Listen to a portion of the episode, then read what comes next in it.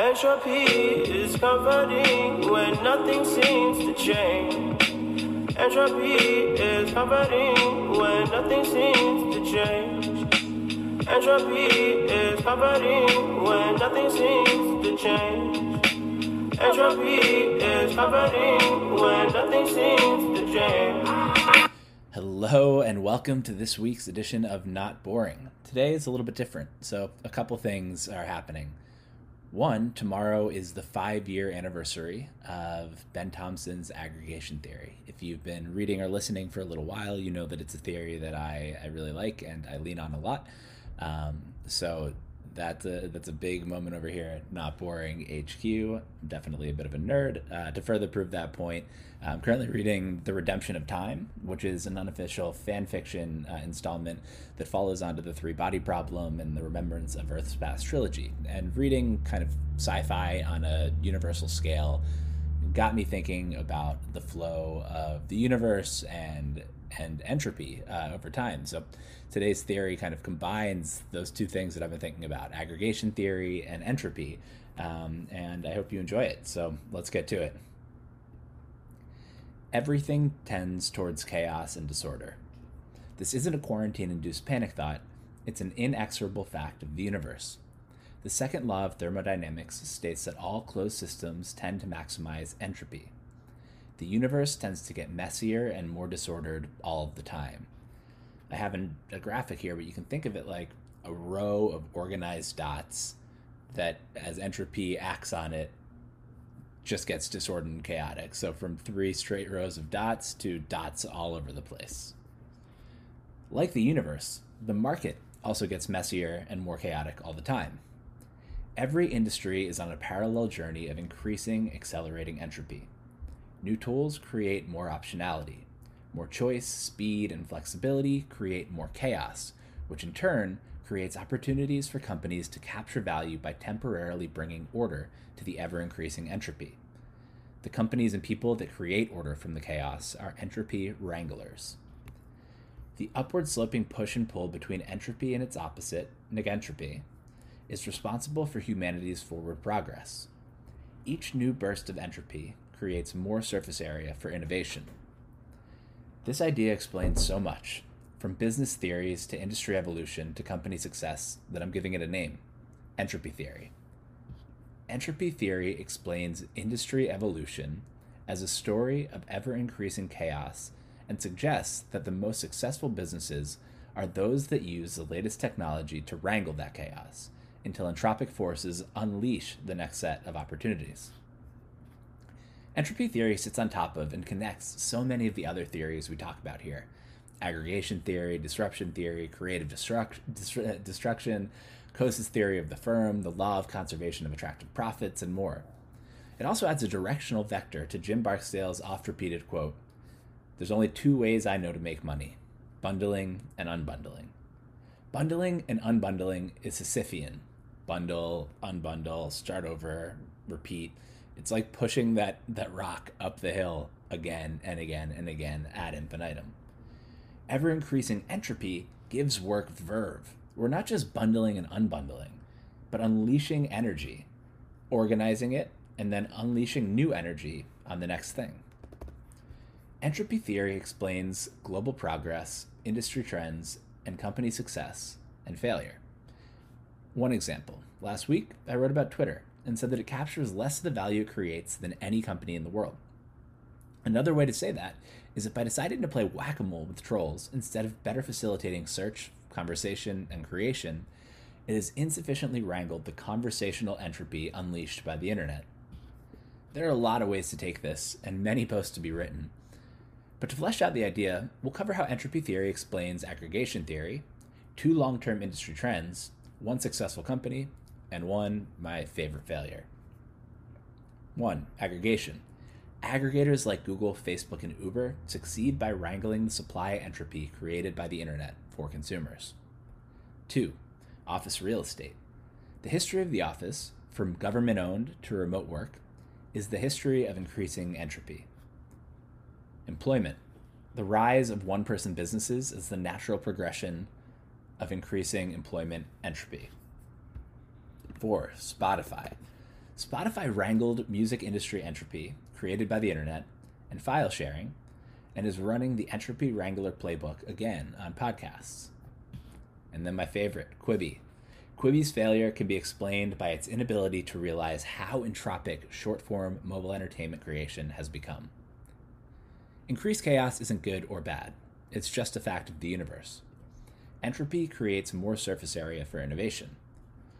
Understanding and applying entropy theory can help you see and seize opportunity in the chaos. Section 1 Aggregation and Entropy Theory. Aggregation theory provides one answer to entropy in our internet enabled world of abundance. In Thompson's words, aggregation theory describes how platforms, i.e., aggregators, come to dominate the industries in which they compete in a systematic and predictable way. Here I show a graphic that Thompson drew to explain it back in 2015. It shows supply kind of in these big integrated chunks on one side, uh, and then it shows them you know, and that's pre-internet, and then it shows them broken up into a bunch of smaller chunks uh, after the internet, and then shows companies like Google, Facebook, etc., coming in and aggregating all of that supply and delivering it through a smaller channel to customers. Aggregation theory only applies to digital businesses and doesn't try to explain the trends in something like office real estate. Entropy theory can handle both here's another image of aggregation theory explained through entropy theory. It's the same thing, except it shows that what moves supply from this kind of integrated, neat thing to uh, to the state that it's in today on the internet is entropy, and then it gives this, uh, you know, it gives an opportunity for Google, Amazon, Facebook, Uber, Airbnb, Netflix, the aggregators that Thompson wrote about in his first post, to then come in and wrangle that new entropy. So look what happens to supply it becomes more entropic. Instead of your local newspaper, all the articles in the world. Instead of whatever books your local bookstore stocked, all the books in the world. Instead of a taxi dispatch, anyone with a car, a smartphone, and free time. That created the need for new ways of ordering and the opportunity for aggregators like Facebook, Google, and Uber to use technology to bring order to the chaos. Aggregators are entropy wranglers.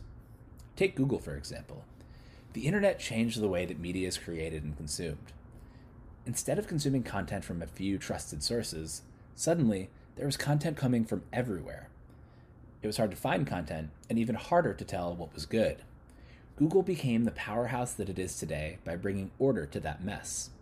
With Google, instead of flailing about the internet in the dark, consumers could search for the topic they're interested in and instantly receive an orderly ranked list that uses entropy millions of people creating and billions of people clicking links as an input. So if entropy is always increasing, where is the disorder being in the system being created to offset the new order? I have three hypotheses that kind of work together, but as with everything in this post, this is early and the beginning of the, the exploration, and I'd love to hear your thoughts. But one, entropy wranglers both wrangle pre existing entropy and enable new entropy. Google wrangled the entropy of the early internet and more people and companies create more content and products because Google exists. Two, entropy wranglers capture such a large amount of the value in the ecosystem that they create new energy that can be used to spring new entropy. For example, the influencer economy is supported by companies' search for cheaper ways to market their products than paying Facebook and Google 40 cents from every dollar that they raise. And that's according to Chamath. And number three, competitors see the opportunity and counterposition themselves against the entropy wranglers, definitionally adding more entropy into the system. No one is seriously trying to compete with Google in search or intent marketing. They're trying to move the battle for ad dollars to new playing fields. If I'd be remiss if I didn't mention GPT-3 here. Making sense of all the internet's information contextually might be a way to bypass Google altogether at some point. As these three things happen, entropy increases in new places, new opportunities to wrangle entropy emerge. You can frame each one of the aggregators that Thompson lists in his original post Google, Facebook, Amazon, Netflix, Snapchat, Uber, and Airbnb in a similar way. Each uses technology to bring order to a recently disordered industry. I think that entropy theory can also help explain and connect other theories and frameworks like disruptive innovation, Coase's theory of the firm, creative destruction, and the bundling and unbundling cycle, and more. And I'm excited to explore the connection in future posts. One of the things about entropy theory that tickles my brain is that it's more broadly applicable than aggregation theory, albeit potentially at a lower resolution.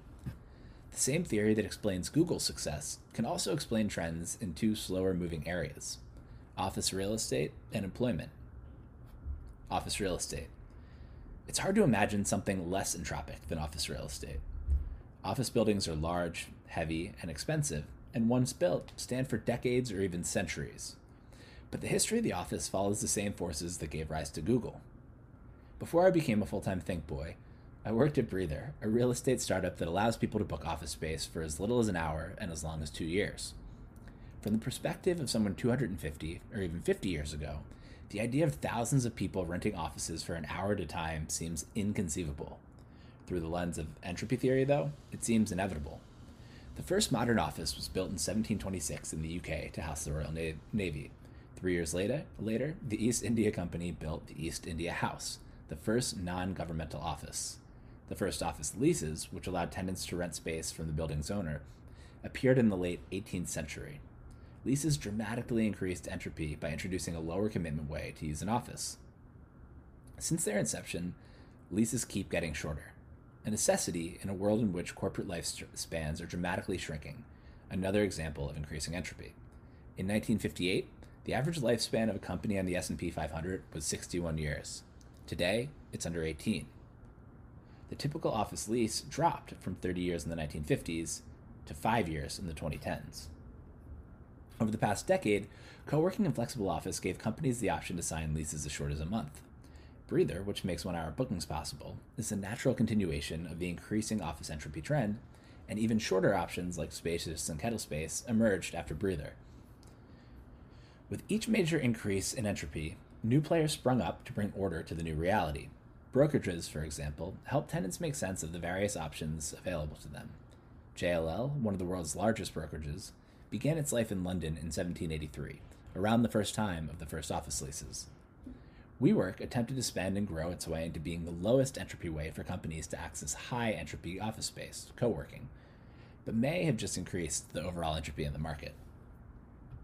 Today, COVID has created massive entropy and correspondingly huge opportunities for entropy wranglers. Remote work is a thing now, and even though it's imperfect, antisocial, and lossy, Major shifts don't generally reverse. Companies aren't rushing to buy their office building, or even going back to 30 year leases. Similarly, remote work, once out of the bottle, is here to stay. It's the highest entropy state for office yet, and the prize for wrangling that entropy will be correspondingly massive. It's why Slack, it's why Zoom has so dramatically outperformed the market, and why I'm so bullish on Slack, and why there will be multiple multi-billion dollar companies created that take advantage of the new remote first office paradigm. Entropy has shifted the definition of office. Employment. Employment has come a long way since the man in the gray flannel suit. We no longer spend our entire career with one company, working 9 to 5, 5 days a week for 40 years until we can retire with the pension and the gold watch. In fact, many people don't work for just one company, and an increasing number don't work for a, don't work for a company at all. Viewed from one angle, Uber ushered in the era of the gig economy in the 2010s, forcing disruption on an established, corrupt taxi industry through sheer force of will and determination. Viewed through the lens of entropy theory, though, Uber, along with Lyft, TaskRabbit, Postmates, DoorDash, and dozens of other companies, captured value by wrangling natural employment entropy. In that view, people were always going to go from one job for their whole career to working for multiple companies temporarily at once. The intersection of the technological entropy trendline, from mainframes to mobile, enabled the gig economy leaders to wrangle and capture value from the employment entropy trendline. An even more recent trend, the passion economy, is one current expression of increasing employment entropy.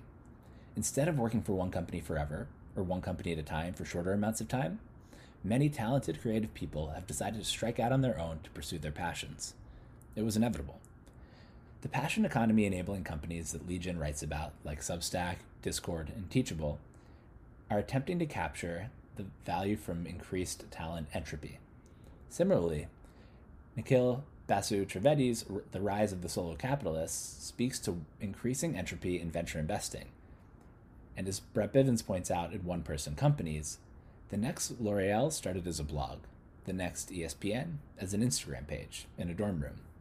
The next McKinsey, Harvard, or Benchmark might start on Substack with a teachable course or as a podcast. So, what type of entropy wranglers might form around this higher entropy form of employment? In Will Joe Rogan IPO, Mario Gabriele and Akshay Sanghvi point to the new tools, financing methods, and mediums available to individual creators.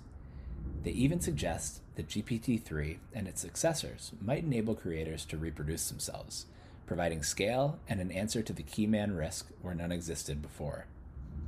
Entropy theory suggests that the tools they're listing just are just the beginning. Now, a keen observer might notice the trend towards self employment feels like a return to the way that humans worked for centuries, and suggests that maybe entropy is cyclical. I think the big difference between being a blacksmith in the 15th century and an Instagram influencer today, though, is the global scale and optionality afforded to one person businesses today. Working in one job from your teenage years to your grave and serving a captive audience in a non competitive environment, even if you work for yourself, is a much lower entropy career. Word limits prevent me, but we could analyze the history of so many histories, uh, so many industries through the same framework. Media, food, transportation, finance, rest stops, energy, hospitality, even before the internet, each of these industries have been defined by the inexorable march of entropy and valiant attempts to harness it using the latest technology of the day. Next section Company Success and Failure Through Entropy. Entropy theory is useful in explaining why certain companies have been successful where others have failed. Often, it comes down to whether the company is victimized by increasing entropy, the worst outcome, is creating entropy itself, better, but generally too early, or wrangling entropy, that's the best. Spotify, one of my favorite companies, is a perfect example of the latter. Spotify. The music industry exhibited the same increasing entropy as real estate and employment. Musicians throughout most of history made a living from performing live concerts. Thomas Edison's 1877 invention of the phonograph paved the way for Emil Berliner's 1894 7 inch gramophone records. And in the 1920s, the earliest record labels sprung up to wrangle the increased entropy created by the ability to distribute the same track to many people.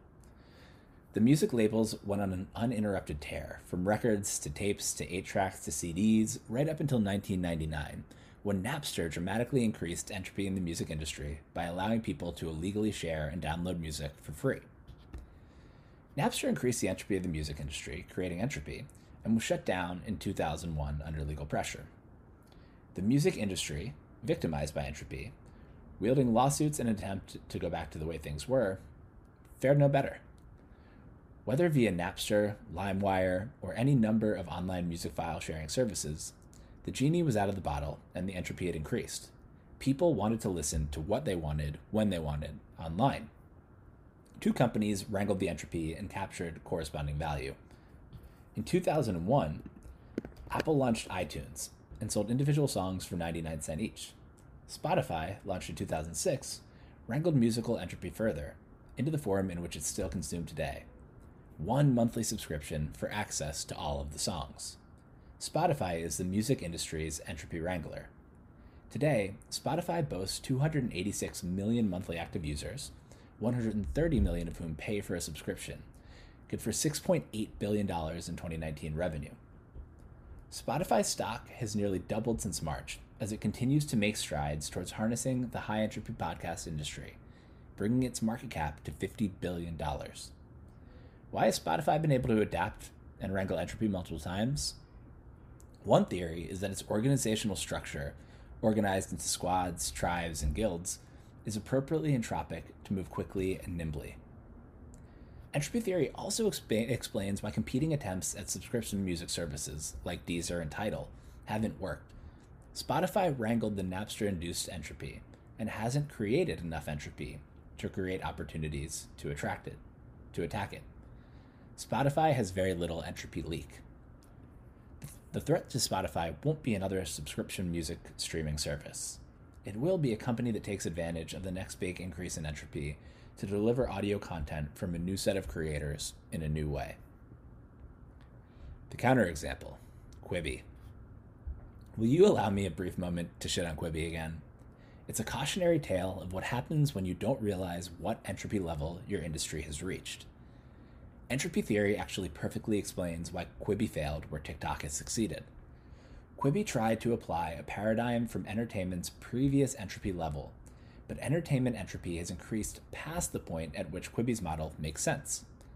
It's not enough to get the mobile trend right by itself. It's too late for that. To succeed, you need to ride an industry specific entropy wave. Quibi realized that because of mobile's ubiquity, anyone can consume content on their phone at any time. What they didn't realize is that the same technology means that anyone can also create high quality short form content at any time. That makes the video content creation more chaotic and leaves anyone trying to apply the old paradigm, like Quibi, in the dust. Short form mobile video content is past the point where a central studio can play tastemaker without the help of an algorithm. Netflix still works in this world for three reasons. One, not everyone can create high quality, long form, big screen content yet. Two, Netflix has years of data that helps it make smart decisions about which content to create and which content to serve to each user. And three, its huge user base means that it spends much less per user to create content compared to Quibi's $100,000 per minute content budget. But TikTok might be best suited of all. TikTok is built for the current level of video entropy. People everywhere are creating better and better content all the time. TikTok's algorithm wrangles that entropy to surface the signal from all of the noise and reward creators for their creativity in the form of virality, fame, and ultimately, influencer money. Applying entropy theory. I've been on a brain high for the past three days as I've thought of examples, tested whether they fit into entropy theory, and realized that they did. Again, I'm a nerd. This is my idea of a fun weekend. Part of me thinks, of course they fit. Increasing entropy is the second law of thermodynamics and a natural law of the universe. The other part of me thinks, this is actually a really useful way to make sense of business and industry trends, and we're going to be visiting revisiting it often and not boring. Now, nailing a backtest is an important start, but for this thing to really get legs, it needs to be actionable and predictive. So, how might we apply entropy theory to our careers and investments? If you're a founder or operator, you should be looking for pockets in your industry where entropy has increased and look for ways to wrangle that entropy without trying to go back to the way things were. Be wary of timing and of not trying to increase entropy yourself. Companies that try to force it too early take all the arrows. Companies that hold on too long at the end throw away money trying to go back to the way things were. Company that bring companies that bring new tools to industries in which entropy is naturally increased stand to capture enormous value. If you're an investor, it's helpful to understand broad trends about where the companies you're looking at fit in. One practical implication worry less about TAM when looking for entropy wranglers. Uber rode increasing ent- entropy to a larger than anticipated ride sharing market. Stripe is doing the same with online payments. Its mission is to increase the GDP of the internet. Entropy wranglers see that something has changed before others do. In a way, they're world builders. What kind of predictions can we make with entropy theory? we should be able to predict that more entropic outcomes are more likely than less entropic ones over time, and that valuable companies will be created that bring order to the chaos. 1. Instead of going back to one office for one company post COVID, employees are likely to work remotely, and even from more than one company at the same time. Short office, long tools that facilitate remote collaboration and multi company employment. 2. Education will become more a la carte. The best students won't get a degree from one school. Instead, they'll study with the best professors from across the world and combine the disparate credits into one degree. This presents opportunities for new forms of credentialing and new ways of matching the right students with the right teachers. I think entropy theory is going to be foundational to the way that I think about and analyze businesses, and I hope you feel the same. But it's still messy. I'm looking forward to wrangling it with all of you. A few questions I'm looking forward to digging into in the coming weeks and months ahead.